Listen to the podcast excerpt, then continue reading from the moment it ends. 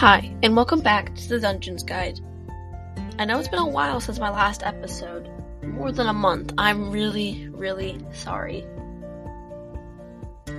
As always, like, I try to uh, get you these podcasts in a, in a timely manner, but sometimes it takes a while to either make one, or I don't have the time to, or, like, something prevents me to...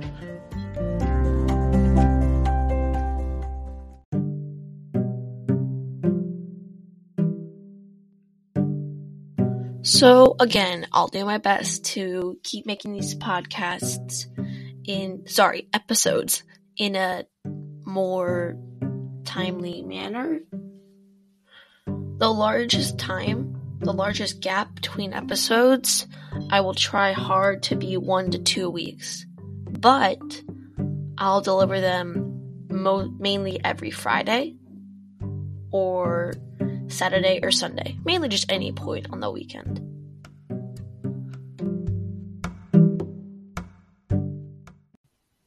Today, I'm going to first give you a review about two Minecraft books, which I recently got only two days ago. The Blockopedia, the updated version, and the updated version to Combat. I don't know if you guys have any Minecraft books at your home, but if you do, hopefully you have the Combat Handbook, which was a Minecraft guidebook released a long time ago. I think around like twenty eleven, twenty twelve, maybe twenty thirteen. I don't know its exact publishing date. And now Mojang has released an updated version of it. And the Blockopedia was another Minecraft book released a while ago, about the same time as the Combat Handbook, I think. And now they finally updated it. Now, this Blockopedia is huge. Like, it's three hundred and th- three hundred thirty-one pages full of blocks. Over six hundred blocks, and every single one has a bunch of info about them. Their blast resistance, their hardness, if they're flammable or not, their transparency.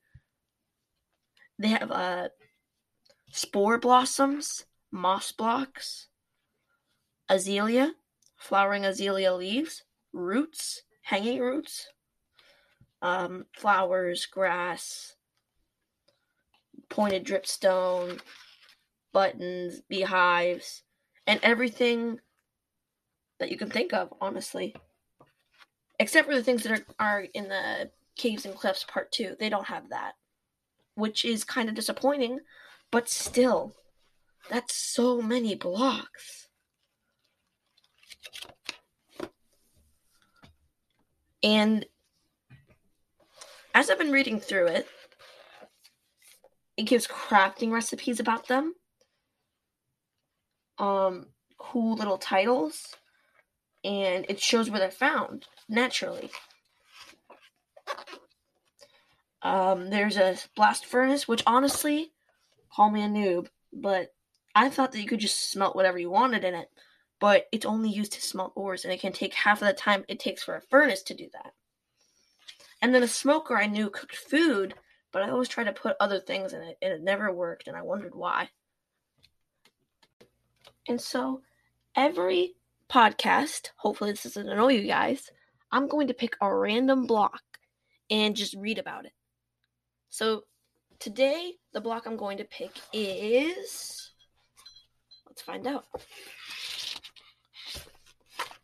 The soft stone stairs. They're found in desert villages and temples, and ocean ruins. This set of stairs is quicker to mine than any variant and has the lowest blast resistance among its peers. Soft stone stairs are crafted like any stair block, with six source blocks or by using the stonecutter. Sandstone stairs generate in ocean ruins and desert structures. It's not transparent, it's opaque, which means that no light can go through it and you can't see through it. It has no light emission, it's renewable, It has uh, a zero point eight blast resistance, uh, zero point eight hardness, uh, and hardness means it's like how quickly you can mine it. It doesn't have to have silk touch. You don't have to have a silk touch enchanted pickaxe or tool to mine it. It's not flammable, and that's it. Now, on the bottom, there's another bar. Step on it. The sandstone stairs that generate in ocean ruins only do so when the ruins are in a warm ocean, so keep an eye out for coral. As you only craft four stairs from six source blocks, it's cheaper to use a stone cutter, which uses one block for each set of stairs.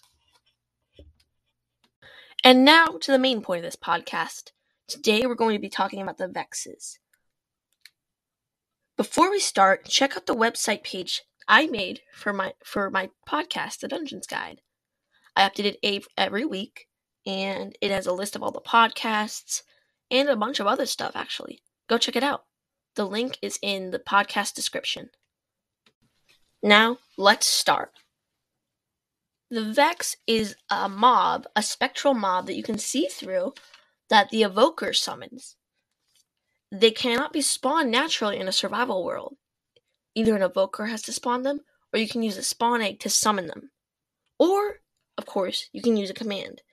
They can only be spawned by Evokers. They raise their arms and gray particles fly out of their hands as they summon them, or deadly fangs. Now, what is the Vex? It's an interesting question that no one really seems to think about. The Vex, is it a ghost? Is it some form of power? Is it a thing made from a block? Let's find out. The Mobestiary here is going to give us our biggest clue. Uh, from the Mobestiary, it says, we do not know what the what a Vex's body is made from, since it has not been, yet been possible to obtain a specimen. But it is possible that it is not flesh as we know it. Reports show that its body exhibits two curious features. It issues a spectral light which does not illuminate its environment, but does render the Vex visible in the dark. Second is the sudden appearance of a strange crack of vivid red in its pale gray skin when it attacks. Huh. What does that mean? Well, let's go to the first um, curious feature. This is a property of a ghost, illuminating itself, but not the area around it.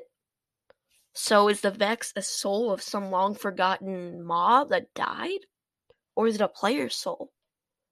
And now for the second curious feature. What does it mean?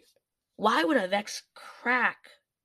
Sorry, not crack. But why would a Vex have red flames or whatever shoot out of its body? Does it mean that it's composed of flame? That's what the Mobestiary thinks. Let's keep reading. From the Mobestiary, paragraph nine.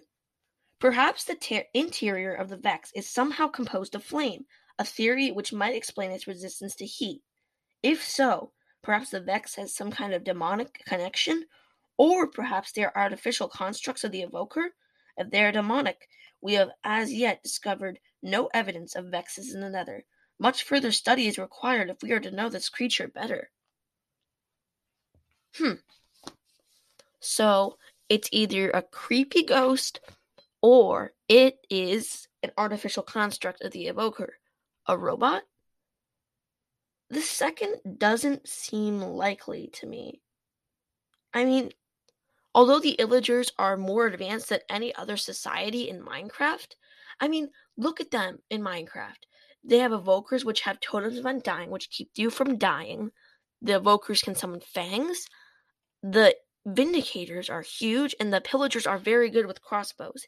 They're trapping iron golems, and heck, I've seen little statues in the uh, mansions of, like, animals and, like, an obsidian room and a, uh, an Illager head with, like, a torch and a lapis lazuli block in it. So what does it all mean? Now, I'm going to say that the most likely of what the Vex is. Sorry, that doesn't really make sense. I think that the Vex is not just one soul, but multiple souls. You need a proof? Here, let's listen to the Vex sound effect.